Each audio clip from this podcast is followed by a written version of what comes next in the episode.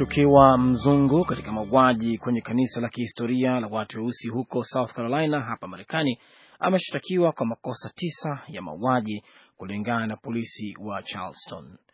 Dylan Roof mwenye umri wa miaka 21 amefunguliwa pia mashtaka ya kumiliki silaha kinyume cha sheria na anatarajiwa kufikishwa mahakamani mchana huu saa za mashariki ya Marekani.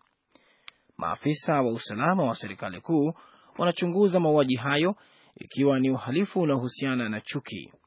Ruf mwenye umri wa miaka 21 hakupinga amri ya kusafirishwa kutoka Carolina ya kaskazini alikokamatwa na hivyo kusafirishwa hadi South Carolina jana Alhamisi chini ya ulinzi wa FBI baada ya kutenda mauaji ya watu tisa na kujeruhi watatu katika kanisa la kihistoria la Emmanuel African Methodist Episcopal huko Charleston. Alisafiri kama kilomita mia nne hivi hadi North Carolina.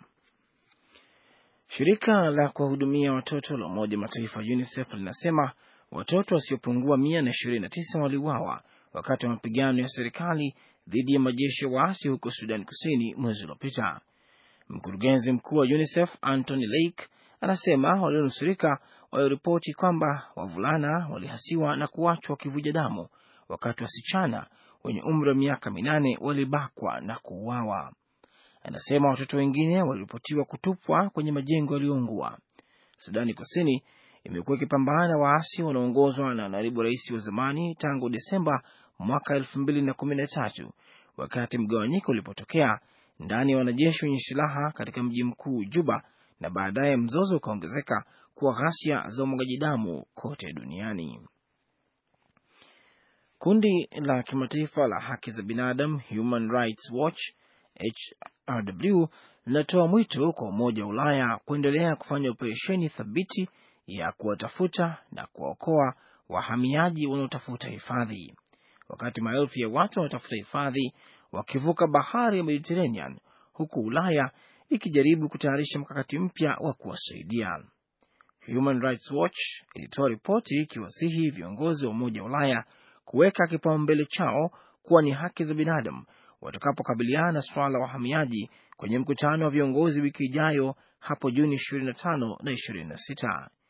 Human Rights Watch inaeleza kwamba wengi wa wahamiaji walihojiwa wanasema wanakimbia kutokana na ukiukaji wa haki za binadamu katika nchi wanazotoka. Wizara ya mambo ya nje ya Marekani inaeleza kwamba idadi ya mashambulizi ya kigaidi duniani imeongezeka kwa asilimia 35 kwa mwaka 2014 na kuongezeka idadi ya vifo kwa asilimia 81 kwa sehemu kubwa kutokana na mashambulizi ya kigaidi huko Iraq, Afghanistan na Nigeria. Ripoti hiyo ya kila mwaka iliyotolewa hii leo inaeleza kwamba kwa mwaka 2014 kulikuwepo na jumla ya mashambulizi 13463 kote duniani yakisababisha zaidi ya vifo 32700 na zaidi ya majeruhi 34700. Maafisa wa kijeshi huko Pakistan wanasema wanamgambo wasiopungua ishirini waliuawa hii leo katika mashambulizi ya anga dhidi ya maficho yanayoshukiwa ni ya waasi katika eneo la mpakani huko kaskazini magharibi mwa nchi.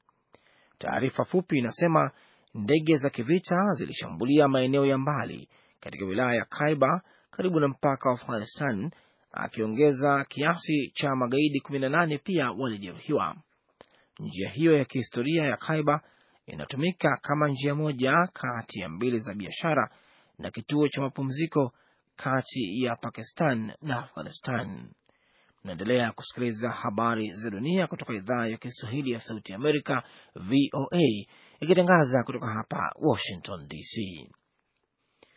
Waziri Mkuu wa Thailand Prayuth Chan-ocha amewahimiza wananchi kutokuwa na wasiwasi baada ya serikali kuthibitisha mtu wa kwanza kupatikana na homa ya mapafu inayotoka Mashariki ya Kati, Mars. Alisema, tafadhali msipate mshtuko, tunashughulikia suala hili. Kama mtu yeyote ana mashaka kuhusu dalili zao, tafadhali wasiliana na hospitali. Mgonjwa mmoja wa moyo kutoka Oman alithibitishwa hapo jana kuwa mtu wa kwanza kuugua ugonjwa huo wa Mars huko Thailand. Waziri mkuu huyo wa Thailand alisema nchi yake ilijiandaa vyema kukabiliana na hali hiyo kulingana na uzoefu wake wa siku za nyuma. Waziri wa mambo ya nje wa Korea Kusini Yan Byung-se anatarajiwa kuitembelea Japan siku ya Jumapili, ikiwa ni ishara kwamba nchi hizo mbili zinafanya juhudi kupunguza mvutano uliopo kutokana na ukatili uliofanyika tangu vita vya pili vya dunia, licha ya kwamba kuna baadhi ya wabunge wa Seoul wangali wanachukua msimamo mkali kuhusiana na suala hilo. Mbunge wa upinzani huko Korea Kusini Lee Won-wook wa chama cha New Politics Alliance for Democracy alidhamini azimio la kulaani na kuzuia ombi la Japan kujiunga na UNESCO. UNESCO, shirika la elimu, sayansi na utamaduni la Umoja wa Mataifa, inatarajiwa kutoa uamuzi mwezi huu kutokana na ombi la Japan la kuongeza maeneo 23 ya kihistoria kwenye orodha yake ya makumbusho ya kihistoria duniani. Hii inatokana na jumuiya kuchukua na machimbo ya makaa ya mawe, chuma na kiwanda cha kutengeneza meli.